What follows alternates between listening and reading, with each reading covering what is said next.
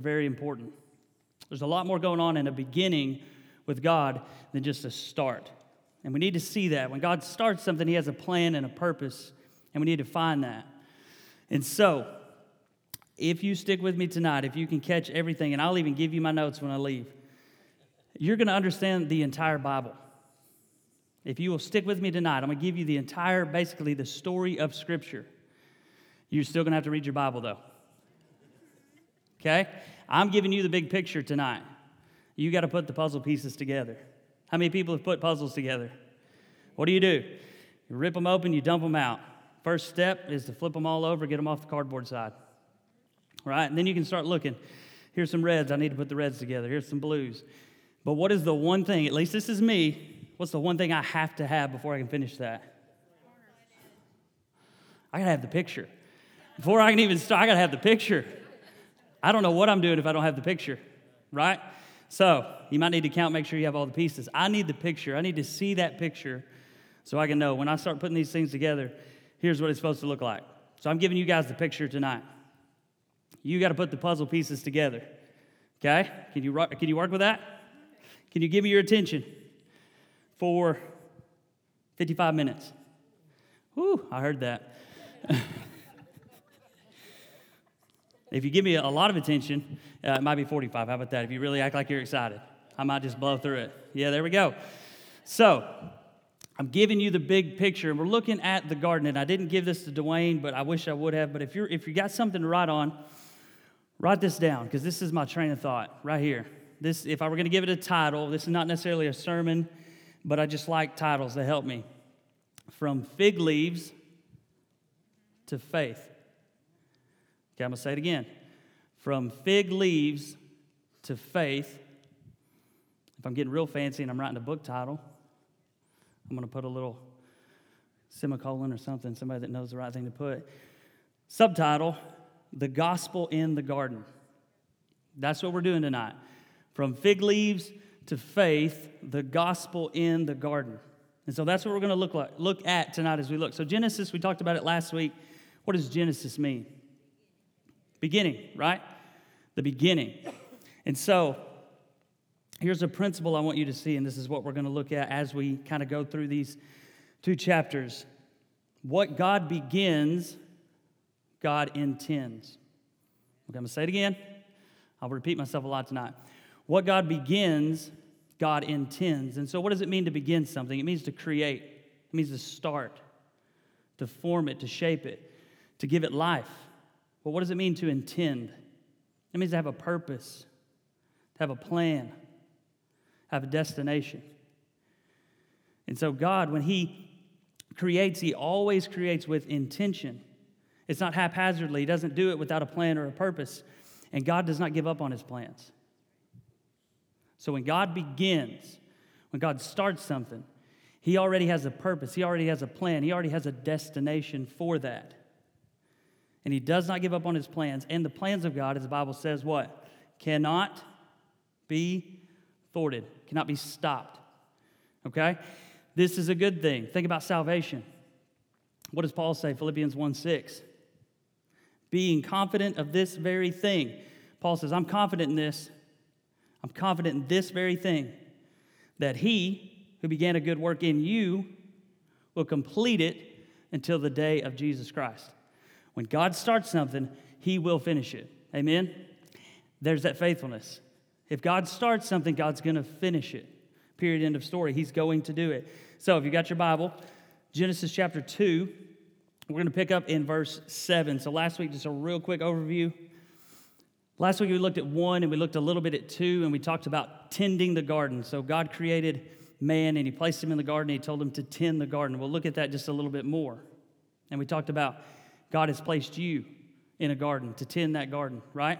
To offer to God worship, to offer to God everything that you do, regardless of what you do for work, regardless of, of what your occupation may be, everything you do in life is meant to be worship to God, right? Do all that you do to the glory of God. And so we get to Genesis 2 7 through 10.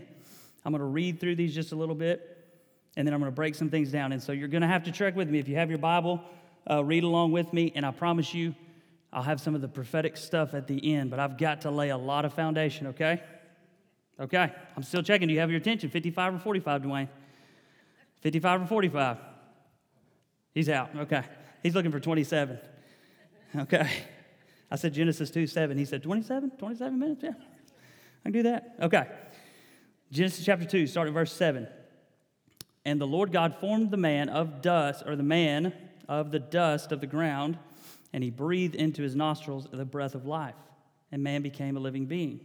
Verse 8.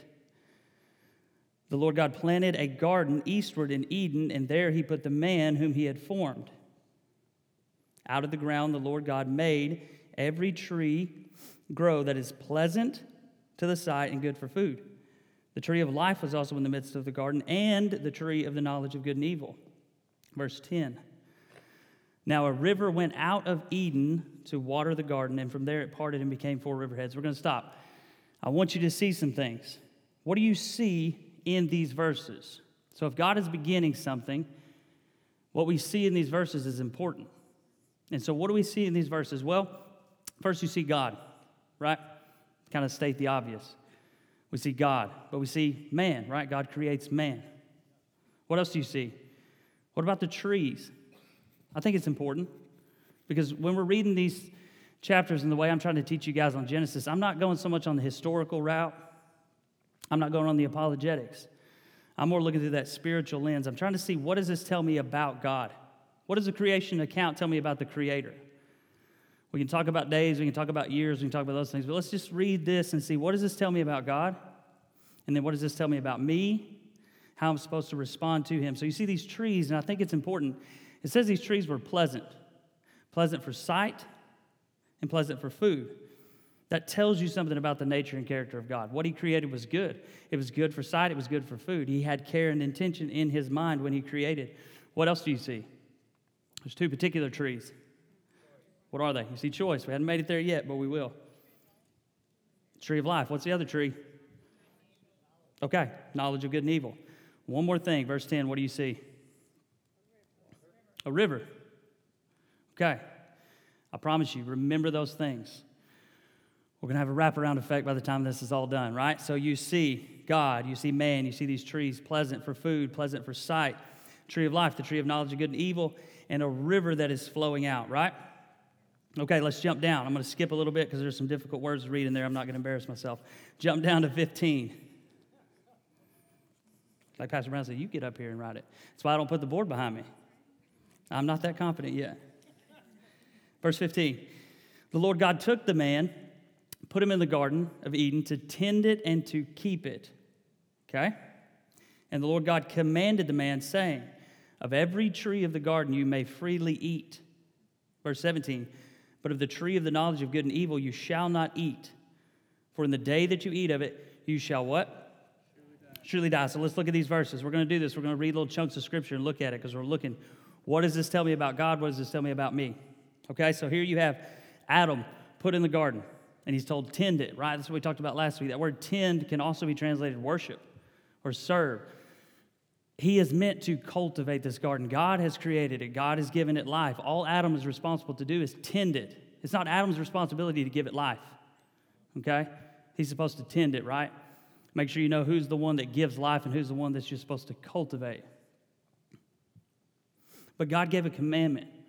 I could even say that He gave two, if I'm being honest. Most people just see the one, though. What does God command Adam? To tend his garden? But what does He say? He says, Of every tree you may eat freely, except one. So I really want to point this out to you, okay? Most people think of God as a cosmic killjoy. That really gets under my skin. What does this tell you about God? You can eat of every single tree that's out there. And what did we already talk about the trees? What are they? They're pleasant for sight, they're good for food. But of one, you can't. So it's the opposite. God says there's so much out here, there's so much abundance for you to partake of, partake of all of it, but one. And this one is a tree of the knowledge of good and evil. So God says, do this, and it is above and it is abundant. And He says, there's one thing you can't do. God is not a cosmic killjoy. I don't know why, when a lot of people become Christians, they forget how to smile. And we go back to thinking, man, all the things I used to do, I used to have fun. Your flesh had a lot of fun, but your spirit was dead inside. But the commandments of God give life. So everything that he said to do, it is a commandment for you to do things. All right? And it's a commandment for you to not do things. But any commandment that God gives brings life, and we need to see that. 1 John 5 3, he says the commandments of God are not burdensome. Think about that. I think it's the word commandment that kind of trips us up a little bit. We don't like that word. But we need to see that. Any commandment that God gives is not burdensome, it will give you life. But if you disobey, what happens? What did he say? Don't eat of that tree, because when you do, you will surely die. You follow the commandments of God, guess what? You get life. You disobey, you sin, what do you get? Death. The wages of sin is death. You can follow the commandments of God, and life, the life of God, is pumped in and through you by the Holy Spirit. You can disobey, you can live a life of sin. It will pay you too. Let me change that. God will give you the life of God freely by grace. Sin will pay you your wages. This is what you get death. That plays out in a multitude of ways physically, spiritually, relationally, all these things. So we see this. I just want you guys to see these things. Disobedience or rebellion is what sin is. At its core, sin is rebellion against God. It's not just, oh, I did something bad. We got to get deeper than that. It is disobedience and rebellion against God. That's what it is at its core. And it equals death. Separation from God, the giver of life and the sustainer of life. God doesn't just give life, He sustains it. He's the one who created and gave life, He's the one who sustains life. To sin and rebel against Him is to reject the one that gives and sustains life. You live a life of sin, you're rejecting the one who gives you life. You live a life of faith, following the commandments of God, that's the life of God in you and through you. Okay? Hey, I'm gonna check you guys tonight. It's a nasty day, but it's good in here. Right? It's cold, it's rainy, but it's dry in here. Praise God. All right, Genesis 2:18. We're gonna move right along. You guys are good. Genesis 2:18. And the Lord God said, It's not good that man should be alone. One verse. I just want you to look at this. Everything that God created, He said, What? It's good. It's good. It's good. He even says on one, It's very good. First time that God says something's not good, what is it? For the man to be alone. Loneliness. God sees something that's not good before Adam even recognizes it. Think about that. Lord God said, It's not good that the man should be alone. Adam, at this point, I don't even think he quite understands. Of course, he's in the presence of God. So, in one sense, he's not alone. But God knows there's something missing. And God spots that before Adam ever says anything about it, before he even recognizes it. God will begin to work in situations in our lives before we even know they're there. Praise God for that. We sing that song, right? Even when I don't see it, you're working. See that all the way in the garden. It's not good for Adam to be alone. And so God begins to work. And Psalm 68 says this God sets or settles the solitary in families. It is not God's intention that any person should be alone. I realize there are widows, widowers, right? And that's why the church is extremely important. When someone comes in this building, someone comes into our church family, many times God has directed their steps, not so they would just get to meet people, but that they would get set into a family. Amen? This is what God does. It's not good for people to be alone. It's not good for loneliness, and God begins to combat that. Now we see how He does it with this, but I want to make sure I put that point out there. If we're talking about the character, if we're talking about the nature of God, God will set or settle the lonely in families. And sometimes it's a settling process. It's not just a right in and everything's good. Sometimes it takes some time to settle in. But if you are one of those people that find yourself lonely and God has brought you to this house, trust that He's going to settle you in this house. If you're not one of those people, begin to look and see God, who are you leading me to? Who are some people that I need to show myself friendly to? Amen? Okay. Genesis 2:20. God sees the loneliness of Adam. And here's the story he, he begins to bring all the animals before him, right? And Adam begins to name them. This is part of that having dominion. So God lets Adam name the animals. But what does it say? It says that he doesn't find any helper comparable to him, right? Verse 20. So Adam gave names to all the cattle, to the birds of the air, to every beast of the field. But for Adam, there was not found a helper comparable to him. So here's the thing God saw what was not good. He began to go ahead and work, but he made Adam aware of it too.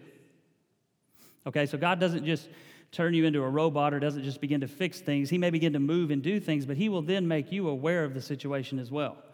So Adam finds out there's no helper comparable to me. He has a need now. And then God says, You have a need, I'm going to meet that need.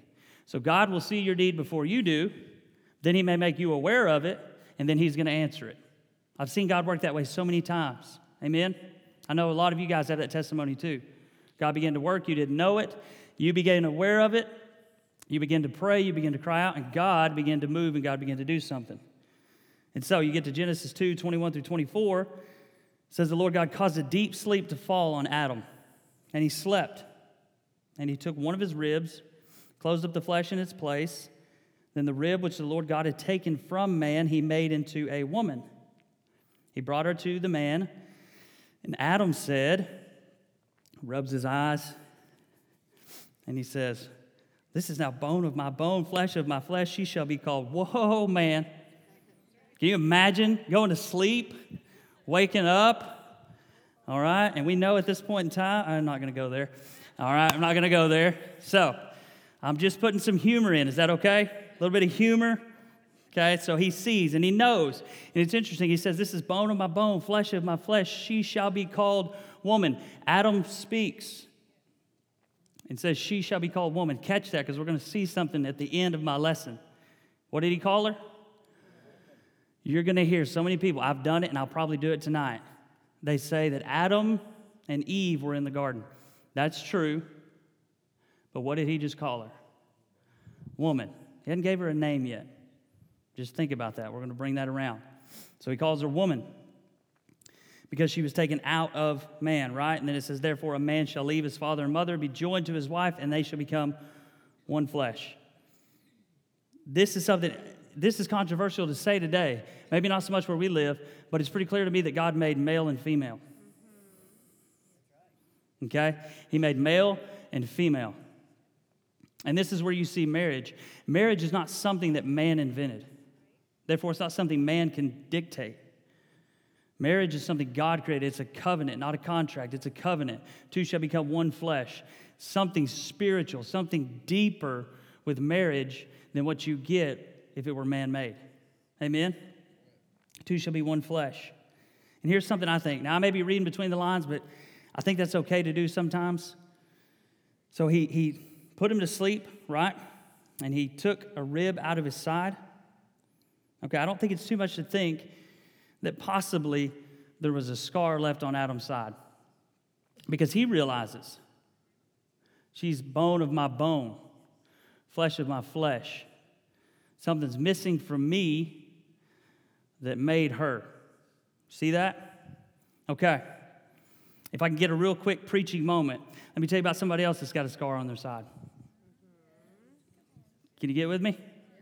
Let me tell you about somebody else that's got a scar on their side that hung on a cross and had his side pierced and blood and water ran out because it cost Adam something to have a bride. It cost Christ something to have a bride, the church. And so when Adam saw that scar on his side, he remembered it cost me something, but it's worth it. She's bone of my bone, flesh of my flesh. We're joined together. And when Eve or woman, see there I go again, when the woman saw it, what did she think? I'm joined to him. Same thing is true. When Christ sees that scar, it cost me something, but it was worth it to obtain my bride. When we see that scar, just like doubting Thomas, what does it do for us? What does it do for us? We're bone of bone, flesh of flesh, joined to Him. To be in Christ is to be connected to Him. Amen? I love that. Genesis 2:25. You guys still good? I'm trying to get to the build up here. And they were both naked, the man and his wife, and were not ashamed. See, that's where I was going earlier, but it's already there. naked and not ashamed. That, that concept, we don't want to talk about these things in the church. I'm going to talk about it though. The concept of being naked and unashamed is completely out of our realm of thinking. To be naked in front of somebody is immediately to feel shame for most people. They were able to stand in front of a perfect, holy God, completely naked, and in front of each other. That tells me something. That tells me that there was a relationship and an intimacy that they had with their Creator and with each other. Perfect fellowship, perfect communion. This is the way that God intended it. So when you look at Genesis chapter 2, before you get into Genesis chapter 3, which we're about to look at, what God begins, He intends. The picture in Genesis chapter 2 is the plan and purpose of creation. You have God's people in God's place under God's rule and blessing. That is what God intends for God's people to be in His place and under, living under His rule and His blessing. That is the intention of God. I said, God never gives up. God never gives up on His purposes, okay? And so we get to reading Genesis chapter 3 and things begin to spin off the rails. Remember, we're going to wrap this thing all the way around. So, Genesis chapter 3, verse 1. And if anybody wants to say something, you guys let me know. If not, I'm just going to keep on going. But if you feel like saying something, putting something in, feel free to raise your hands, okay? Genesis chapter 3, verse 1. What do we see? The serpent was more cunning than any beast of the field which the Lord God had made. And he said to the woman, Has God indeed said, You shall not eat of every tree of the garden? So, what does he do? What, what does the serpent immediately do? He attacks the character of God. That's the enemy's number one ploy. He'll try to get you to think wrong about God. So he attacks the character of God. Is God really good? That's really what you hear in this question. You shall not eat of every tree of the garden. All right, verse 2 The woman said to the serpent, We may eat of the fruit of the trees of the garden, but the fruit of the tree which is in the midst of the garden, God has said, What? You shall not. You shall not eat it, nor shall you touch it lest you die. The command was given to Adam. Remember? The woman wasn't even there yet. The command was given to Adam, so obviously Adam had done his job in some sense of passing that commandment to his wife. Now, some people will say Eve goes beyond, right? What does she say? She says, We can't even touch it. Was Adam being a good husband saying, Look, you can't eat it? As a matter of fact, just don't even touch the thing. I don't know. It seems like a smart plan. You can't eat it. As a matter of fact, just don't even get near it.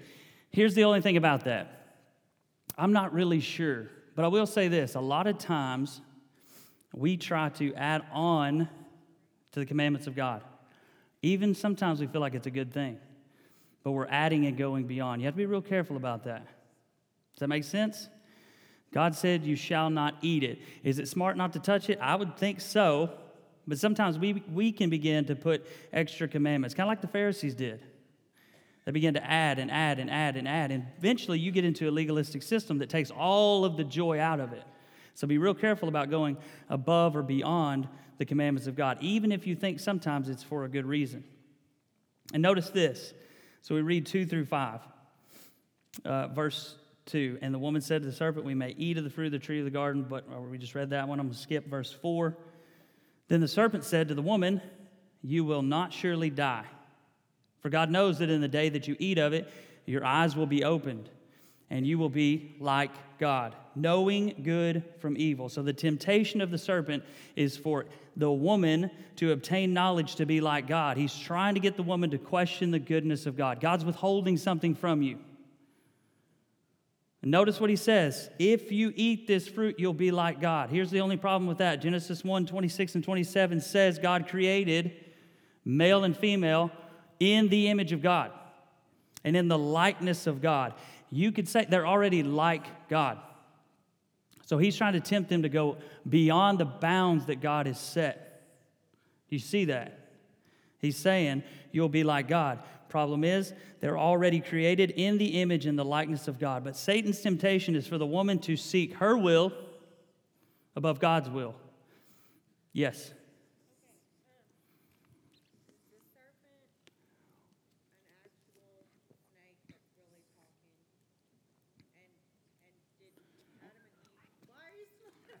I don't know. I wish I could tell you.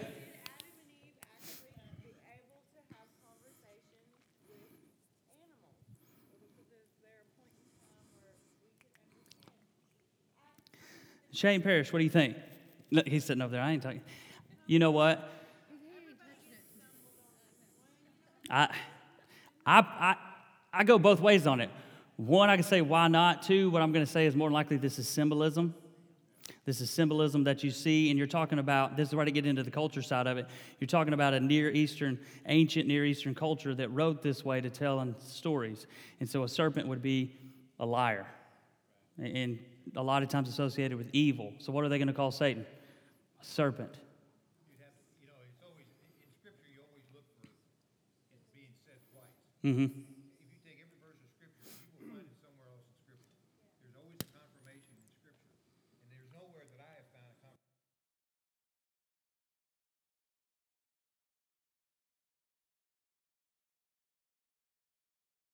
In other words, so he was always, you know, he was always, you know, so you have to look at that and say, well, was he, was this an actual serpent or was it like you're saying, Symbolism or yeah. I think that's, John. I was just going to say that uh, Satan, the serpent, spoke to her just like he speaks to us today, Mhm. our spirit, our mind, Mm-hmm.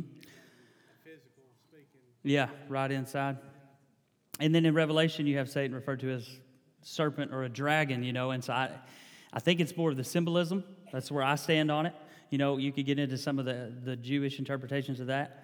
Um, some people may say it, well, I don't know. I mean, God used a donkey to talk to a guy, but I don't think Satan is going to empower.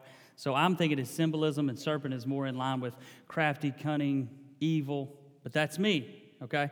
This is not something to divide on, but it's a, that's a good question. And I probably just confused you more.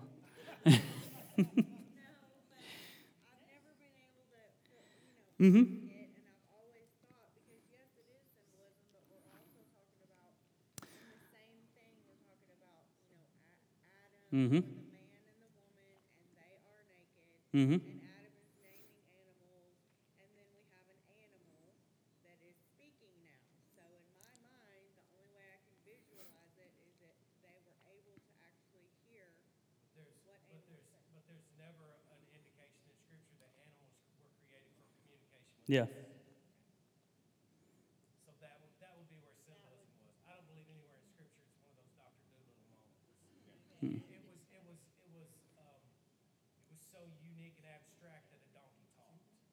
was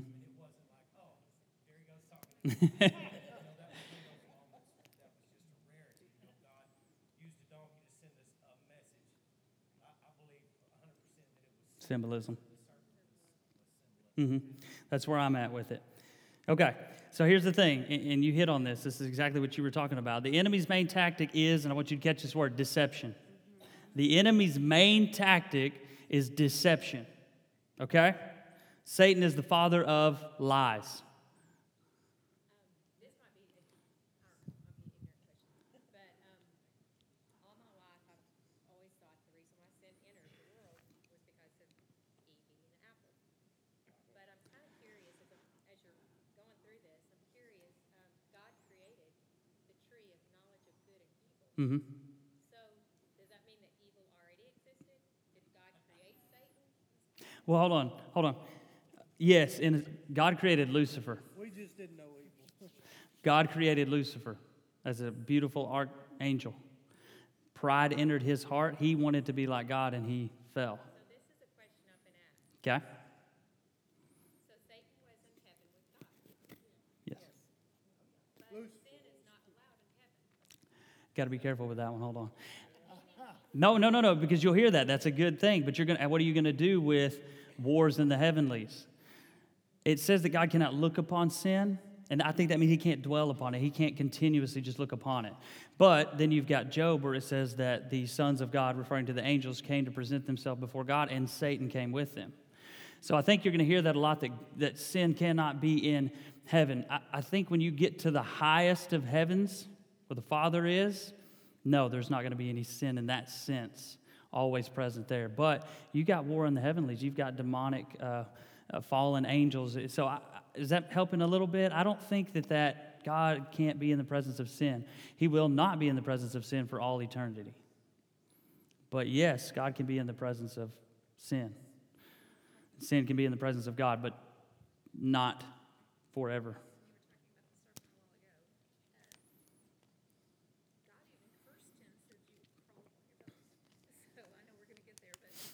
Mm-hmm.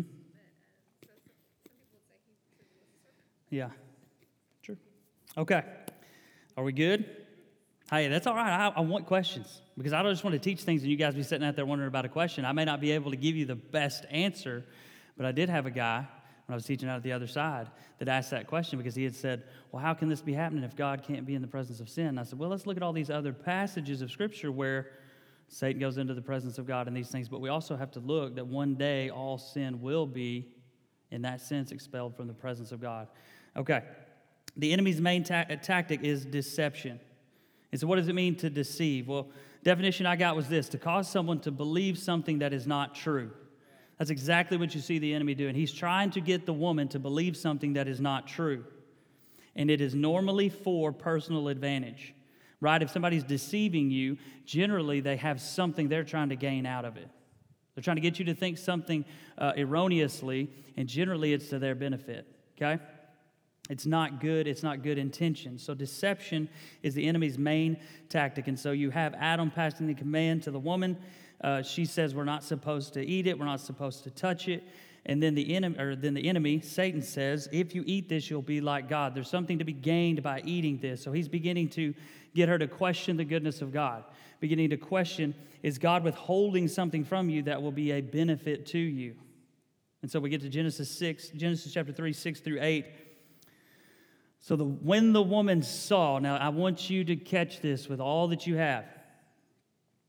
The enemy has just planted something in her mind that has made her begin to question God. Verse 6 When the woman saw that the tree was good for food, that it was pleasant to the eyes, and this right here, and a desire and a tree desirable to make one wise, she took of its fruit and ate. She also gave to her husband with her, and he ate. Then what happens? The eyes of both of them were opened. They knew that they were naked, and they sewed fig leaves together and made themselves coverings. Here's the thing deception changes your perception. Say it again. Deception changes your perception. When you begin to get deceived, when you get wrong thoughts, wrong things planted in your mind, you begin to see things differently. Before the enemy came along, she saw this tree and she remembered the command that she had been told by Adam don't eat it, don't touch it. The enemy comes along, begins to question the goodness of God. If you eat this tree, you'll actually get a benefit from it. And when that lie got planted and she began to let it grow, her actions changed because her eyesight changed. Now, this tree that I'm not supposed to touch is actually something withholding a blessing from me. And so she got deceived. So deception leads to a change of perception. What was once sinful is now seen as good. And so as her uh, perception is changed, that leads to guess what? Your actions are going to change. When a thought gets in that's not right and you begin to see things differently, guess what? The next thing to go? You're going to begin to move. You're going to begin to pursue that. So as your thinking is corrupted and your sight is corrupted, well, then your movement, you begin to do things that are sinful. And that's the pattern we see. And what do they do? They realize immediately we're naked. Remember, we talked about that. They were naked just a minute ago and everybody was okay. Now they're naked and everybody's freaking out. What did they do? This is really important. Title of my lesson From Fig Leaves to Faith. So these fig leaves are very important. They get these fig leaves and they're trying to cover up their nakedness. You know what that is? That is the first attempt in all of creation for self righteousness. For man made, I'm going to fix the problem of sin. A works based righteousness. There is sin, I feel it, I got enough in me to figure out how to fix it. And so they sew fig leaves to cover up this sin, to cover up the shame that they now feel. And then what do they do? They hide. They hide. Verse 8. They hurt. And listen to this. This, is, this starts to really grip my heart. Because it says they heard the sound of the Lord God walking in the garden in the cool of the day, something they had heard every day, something they longed for, something they enjoyed, something that when they heard it, they ran to Him. Now they hear it, and what do they do? They hide. It says they hid themselves from the presence of God. They used the trees that God created, that He gave them to be a blessing, now becomes something to hide them from His presence. And what does God do? called out to Adam, Where are you? Listen, God knew exactly where he was. Don't get the idea that Adam was able to hide from God. But if you've ever played hide and seek with a child, I know where my son is every single time. I know it. I know right where he is. Because when I come in the room, there's a, you know, he's laughing. I know right where he's at. But I'll say, Deacon, where are you? Right? I'm calling out to him because there's something in his responding to me that shows that relationship. So God calls out to Adam because he wants that response. What's he going to do? I'm calling out to him. Is he going to respond to me? So he said, I heard your voice. So Adam does respond. But listen to the response I heard your voice in the garden, and I was afraid because I was naked and I hid myself. Totally different than before. In the presence of God, no shame, perfect fellowship and communion. Because of sin, broken. Who ran from who? You got to see that. Who ran from who and who went looking? People will say, I found Jesus. And you know what I say? Praise God. I celebrate. I don't become a theologian in that moment. But you didn't find him, he found you. He wasn't lost, you were. He's the one who seeks, he's the one who calls, but do we respond? You got to see something about the character of God. He's the one that even when sin broke everything, and all we would do is turn our back and run away from Him and find anything that we could to hide ourselves from Him, He went to the extent of going to find us. That is the kind of God that we have. Good, faithful. Nothing you can get behind where He can't move it. What's the song? Reckless Love. There's no, Shane, help me here. There's no something, there's no mountain too high.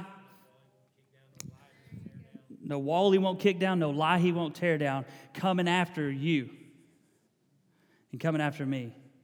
That's the way the love of God is. You see that right there in the garden. And so sin is ultimately rebellion and rejection of God. I want you to hear this too. I was listening to a guy today. I love the way that God lines things up because I don't listen to a lot of sermons, but I decided to today.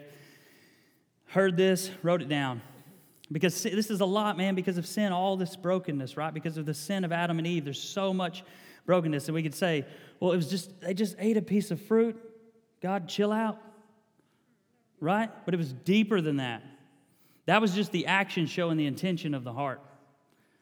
They had already set it up in their heart that their will was going to be exalted above God's. The eating of the fruit was just the icing on the cake, if you want to put it that way. But he said this The greatest injustice in the universe is to live in a world where there is blessing and life, and for God to go unrecognized or be rejected. I'll read that again. Greatest injustice in all of the universe is to live in a world where there is blessing and life, and for God, who gives blessing and who gives life and sustains life, to go either unrecognized or be rejected. That's the greatest injustice of all. That's the root of sin. Anytime we sin, we are exalting our will over God's. We are either saying, I don't want to recognize you or I want to reject you.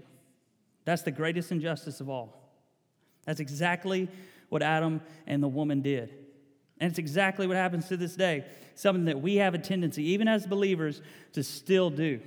Thank God for repentance. Right? Because I still find myself.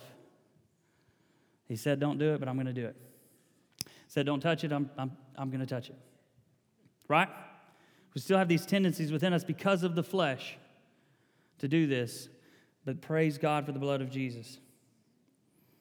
And so they were in the garden of God, chose not to recognize him and his goodness, but instead they exalted themselves over God. In the eating of the fruit of the tree of the knowledge of good and evil, they rebelled against God's commandment, rejected him and his rule. And here's the thing did they need to know? Did they need to obtain that knowledge? What good did it do? You see, it was something that God was keeping them from. And you can question why did God even allow it? But God gives us freedom. God gives us choice. We're not robots. God gives us the freedom of choice, but He is sovereign. I'll never put man's freedom over God's sovereignty. But I don't want to diminish man's freedom so much that we become robots. And so God allowed this choice because in free choice there is true love. Okay? And think about this. We're talking about uh, the greatest injustice in all of the universe is to live where there's blessing and life and abundance and to reject God. You ever walked through the produce aisle? You're never going to look at fruit the same. You walk, listen, you go to Harps across the road, you go to Walmart, there is fruit and produce overflowing. How many times have you walked through that aisle and said, Praise God? Praise God. I don't. I don't really think, Get me to the chocolates and the meat. Get me out of this place. Here's what I'm saying. Here's what I'm saying. How often is God blamed for natural disasters? How often is God blamed for the things of sin and the effects of sin, but how little is He praised for the life that He gives and the life that He sustains. Even when you walk through harps, even when you walk through Walmart, it's because God gives life and God sustains life that you even have fruit in front of you to eat abundantly. And it's almost like in the abundance of things is where the problem becomes. You ever thought about that? It's almost like when it's abundantly all around us and the blessing is flowing, is when we have the most tendency to unrecognize or reject the one who's given it all to us. It's just something to think about because it's right there in the middle of the garden where they have every tree that they rejected. I just find that fascinating.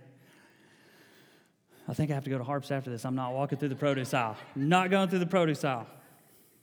I'll thank God for chocolate. Praise the Lord. Okay, you guys still with me? All right, just a few more minutes. All right, we're going to wrap this up.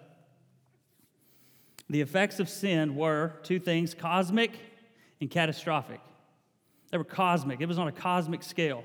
Catastrophic, that it began, everything began to fracture because when the one who gives and sustains life and that relationship is broken, did they fall over dead in that moment? No. But there was spiritual death, separation from God. We see that in the way that they hid from Him. And physical death, yes, because it was at that moment that they did begin that process of dying or decaying. So, everything that is wrong, and I want you to catch this because we're talking about the garden, but we're talking about the gospel in the garden.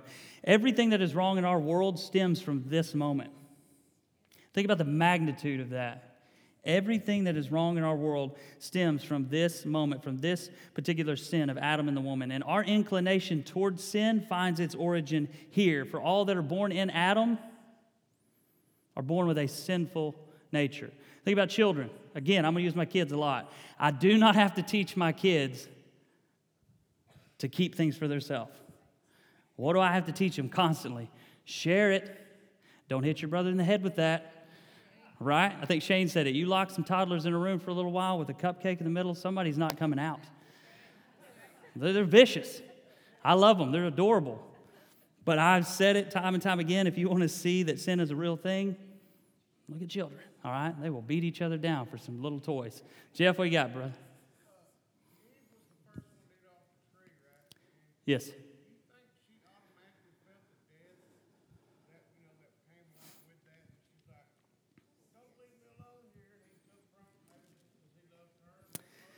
You want to go? I'll, I'll, tell you where I can go on this, um, and you're going to have to look this up.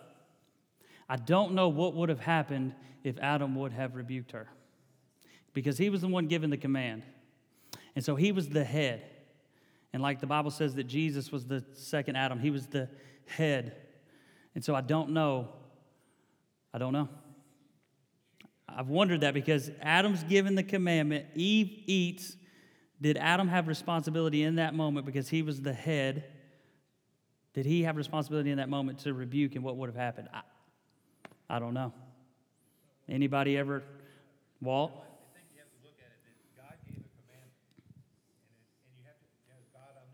Mm-hmm. So God knew the beginning, mm-hmm. the end from the beginning. So God knew that Adam was not going to keep this commandment. Yep. And so he already knew everything was going to happen before it happened. because if you look at the scripture, the scripture says that the lamb was slain before, the foundations of the world. Yep. God had this whole plan way before man ever came into existence. Mm-hmm. Yes.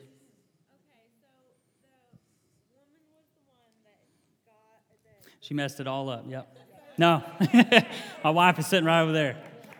That was a joke, ladies. All right. Yeah. So, who wrote, who's the author of this? Moses. Moses? Mm-hmm. So Moses was given vision of all of this to know to write the beginning up until his Yeah. Okay. So on, on that note, that the woman was, um, talked to, it, it says, you know, she was talked to, but it doesn't have any record of him being talked to, and I just think on down through the ages up until this point, that, um, you know, the woman has had a bad rap because of that. Yeah, absolutely. That's why I'm trying to put the blame on Adam here, guys. Did he have a Did he have a responsibility here? Where was Adam? You got a snake talking to your wife. What are you doing? Where are you? yeah, he's mm, yeah he's running from the snake. I know. I am too. you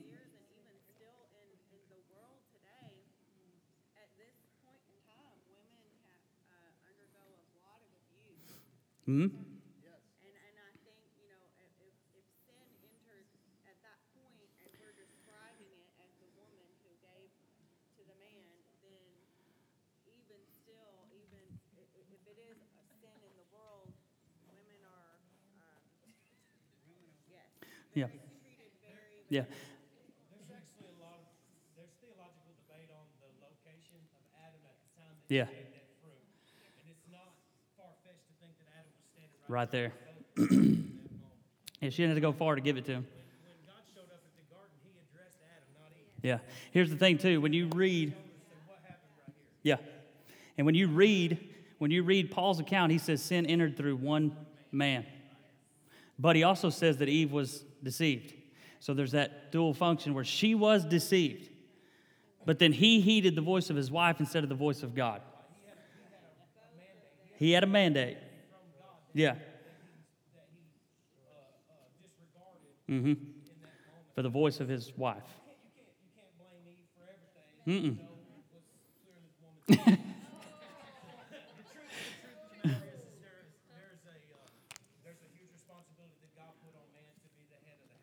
Yes. Yep. Yep. Kimberly? It's the woman. Yeah, we're about to get to that. Whenever Paul said sin entered in this world with one man, could he have been meaning Adam and Eve both since Eve was made from Adam? I think he's particularly talking about Adam because in that same context, he'll refer to Jesus as the last Adam. That, so I think he's talking particularly about Adam. But you see the role of both, and that's a good point to bring because they were supposed to operate as one. And you see that already beginning to fragment there. Did you have? Mm-hmm.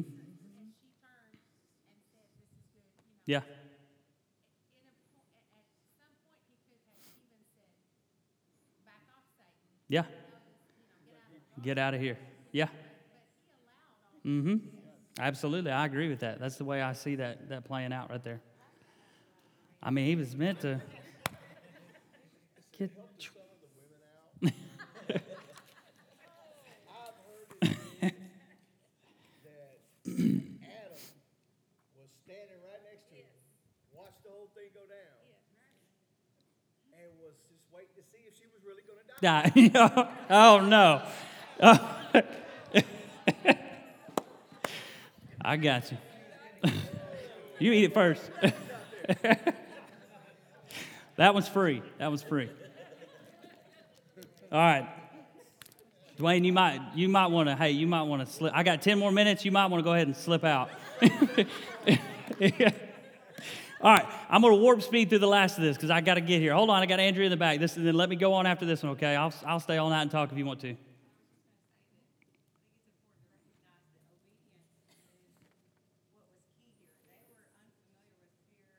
Mm-hmm. Yeah.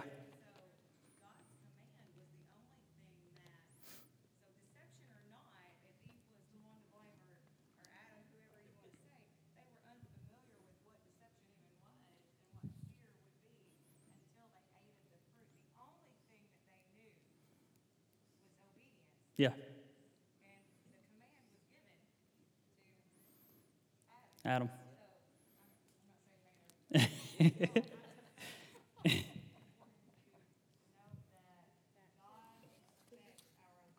yeah.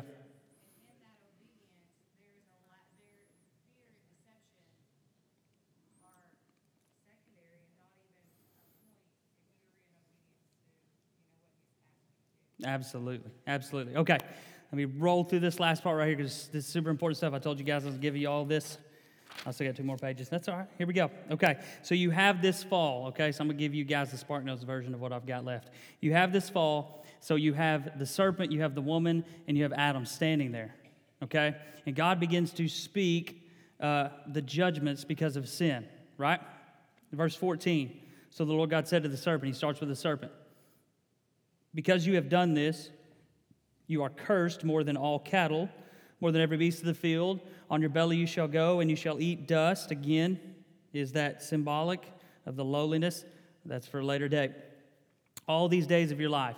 Verse 15 I will put enmity between you, talking to Satan, and the woman, between your seed and her seed. My Bible, that's a capital S. We're going to talk about that. The seed of woman then begins to get referred to as he. He shall bruise your head, bruise the head of the serpent, and you, serpent, shall bruise his heel. Okay? Then you get to the woman. God turns to the woman. He says to the woman, He said, I will greatly multiply your sorrow and your conception. In pain you shall bring forth children. Your desire shall be for your husband, and he shall rule over you. Now, I want to just talk about that for just a minute. Here's the thing Adam was given headship or leadership, right? But it was supposed to be self sacrificial love, like you read about in Ephesians chapter 5, right? That kind of love, that kind of leadership, not a domineering or a dominating and putting her down. It was supposed to be a loving type of leadership and the woman was supposed to submit to that. We don't like that word, but when you submit to a godly man or godly leadership, it's a good thing. Amen? Okay? Now, because of sin, you have this flip. Basically, what he's saying is that the woman is going to desire to uh, usurp the authority of the man, right? She's going to seek that place, and then the man is not going to have that loving leadership. He shall rule over you. Now, there's going to be this contention between man and woman that wasn't destined or wasn't designed to be there. But because of sin, you're going to see this. Then he turns to Adam. He says to Adam, Because you, and here we go, because you heeded the voice of your wife and have eaten from the tree of which I commanded you, saying, You shall not eat of it, cursed is the ground for your sake. In toil you shall eat of it all the days of your life. Both thorns and thistles it shall bring forth for you, and you shall eat the herb of the field. In the sweat of your face you shall eat bread till you return to the ground, for out of it you were taken. For dust you are, and to dust you shall return. When God set Adam in the garden, he was supposed to tend it, cultivate it. It would do its thing in bringing forth fruit. All he had to do was to eat it, enjoy it, cultivate it. Now, tending, because of sin, has turned into toiling. But the command is still there to work. You still have to work, but in your working, now you're going to have to combat thorns and thistles. You see the effects of sin, but the command to work is still there. I think it's really important to see that. It matters to God what we do. God created us to work or to serve Him, to tend the garden that we have. Now we're going to have to toil, but we still have to work. We're going to have to uh, combat thorns and thistles and the things and the difficulties of sin, but that is still a part of what we are to do. Amen? There's something healthy about getting something by the sweat of your brow. You just know it. When you work, when you do something, whatever it is, I don't care who you are, what you do, but when you do something and then you see the product of it, there's something in you that knows that that was right. Something about that was right. See, God created us to experience that minus the toiling. But because of sin, now we have to deal with the toiling part of it. Okay?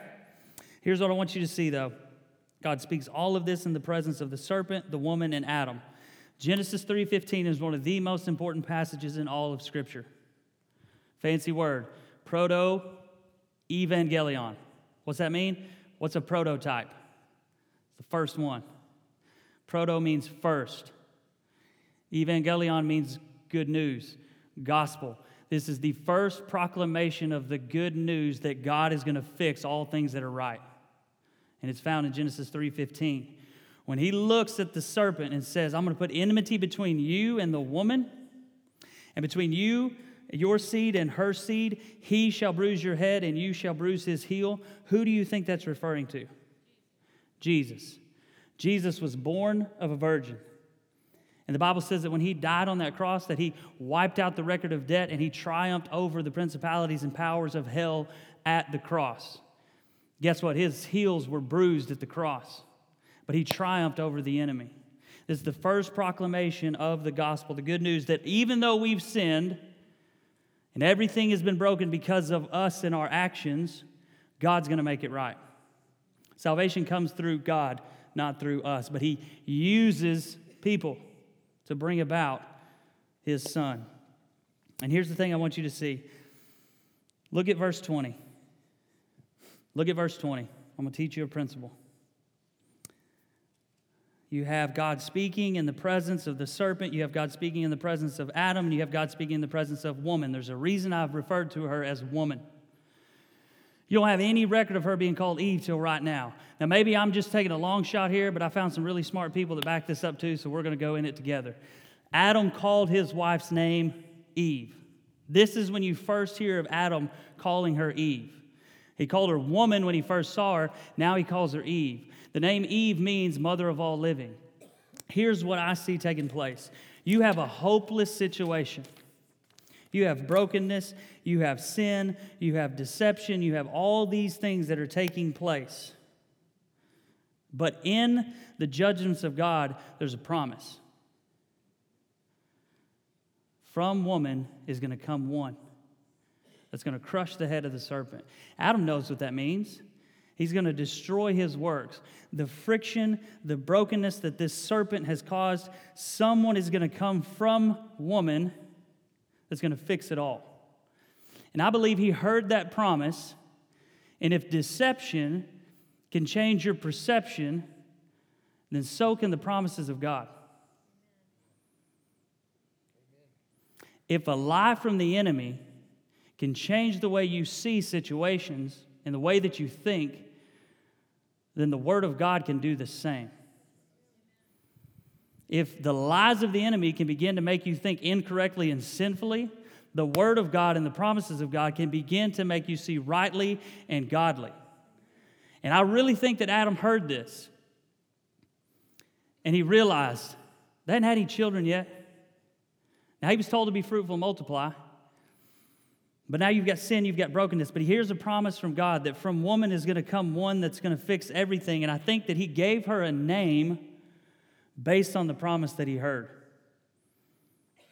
He said, There's going to come one from her. She's going to be the mother of all living. And so he spoke. So he heard the promise and he declared it. He spoke over his wife and he said, No longer am I going to just call you woman, I'm going to call you Eve.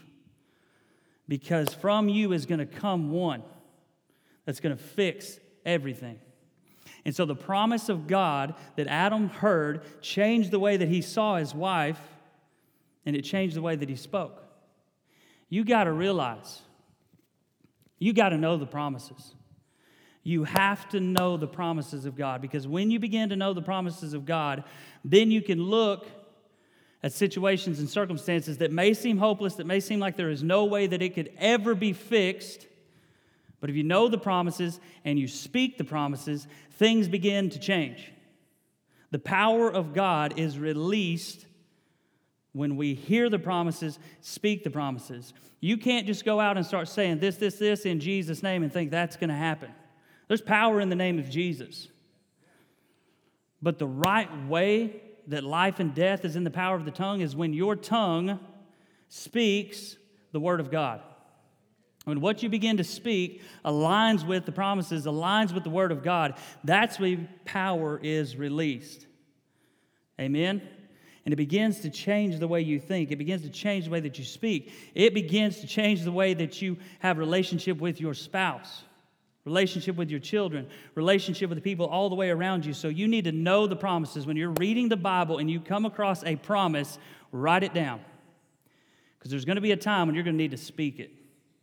And you're going to need to speak it by faith. And the more of them you know, the better you are. It's like putting ammunition in your weapon. You need to know the promises. Okay? If you leave here tonight, say, He told me I need to know the promises. Power of life and death is in the tongue. Our tongue needs to be trained to speak the word of God. You hide the word in your heart, and whatever's in your heart will come out of your mouth. You get as much of the word as you can get in your heart, and it will come out of your mouth.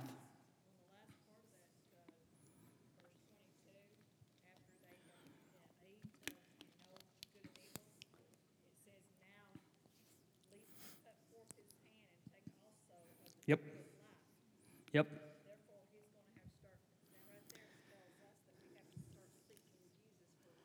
Yes. Absolutely. Absolutely. Here's the thing if God lets a fallen man eat from the tree of life, he is not able to redeem him. That's a gracious thing that God drove him away from the tree of life. Because if you have a sinful fallen man eat from the tree of life, he is sinfully, or he is eternally in a sinful condition. So even God's driving him out is a gracious thing because God is going to restore it and bring it back. And I got to scrap some notes, but that's okay because I've got you past eight o'clock. But I'm going to finish if you guys will give me like two minutes. Here's what I'm going to say to you. You read Revelation 21 and 22 tonight, and you're going to read about a new Jerusalem. Guess what's in that new Jerusalem? God and God's people. And there's a tree of life, and there's a river flowing from the throne of God giving life to all things. There's no tree of the knowledge of good and evil because sin has been completely wiped out. The only knowledge that will be left in the new creation is a knowledge of the goodness of God and the glory of God. That all came to you and me by way of Jesus Christ. Here's what I put. I'm going to end with this 22, 21, and 22. Jesus came born of a virgin, fulfilling Genesis 3:15. He overcame the temptation of Satan in the wilderness. Adam and Eve had to do it in the garden, Jesus did it in the wilderness. It is written, it is written, it is written. He stuck to the word of God. He hung on a cross, naked, bearing our shame. You know those pictures with a little loincloth on? You throw that out because that was the most humiliating and shameful death you could ever die. He died on that cross with nothing. Shameful bearing our shame that you and I could be clothed in his righteousness. Took my shame that I could have his righteousness. He died bloody. I didn't get to the part where an animal was sacrificed and Adam and Eve were covered with that animal. You don't get the skin of an animal unless you shed blood. In the garden, God said there's going to have to be death, there's going to have to be shedding of blood for everything to be made right. Jesus hung on that cross, the Lamb of God, bloody, sacrificed to take away our sins by his precious blood. He died with a crown of thorns on his head that you and I can live a fruitful life. He took the curse of sin, thorns and thistles. He said, You abide in me, you'll bear much fruit. With his heels bruised, nails driven through his feet, showing that he fulfilled Genesis 3:15. His heels were bruised, but the serpent's head was crushed. He died on a tree. Sin entered through the actions that took place around a tree. God brings salvation through a tree. The cross of Calvary. He became a curse for us that we might obtain the blessings of God. We live in the in between, though. You're going to read Gen- Revelation 21 and 22 tonight of the future that we have. You're going to read about the cross of Calvary. We stand right in the in between right in the in between.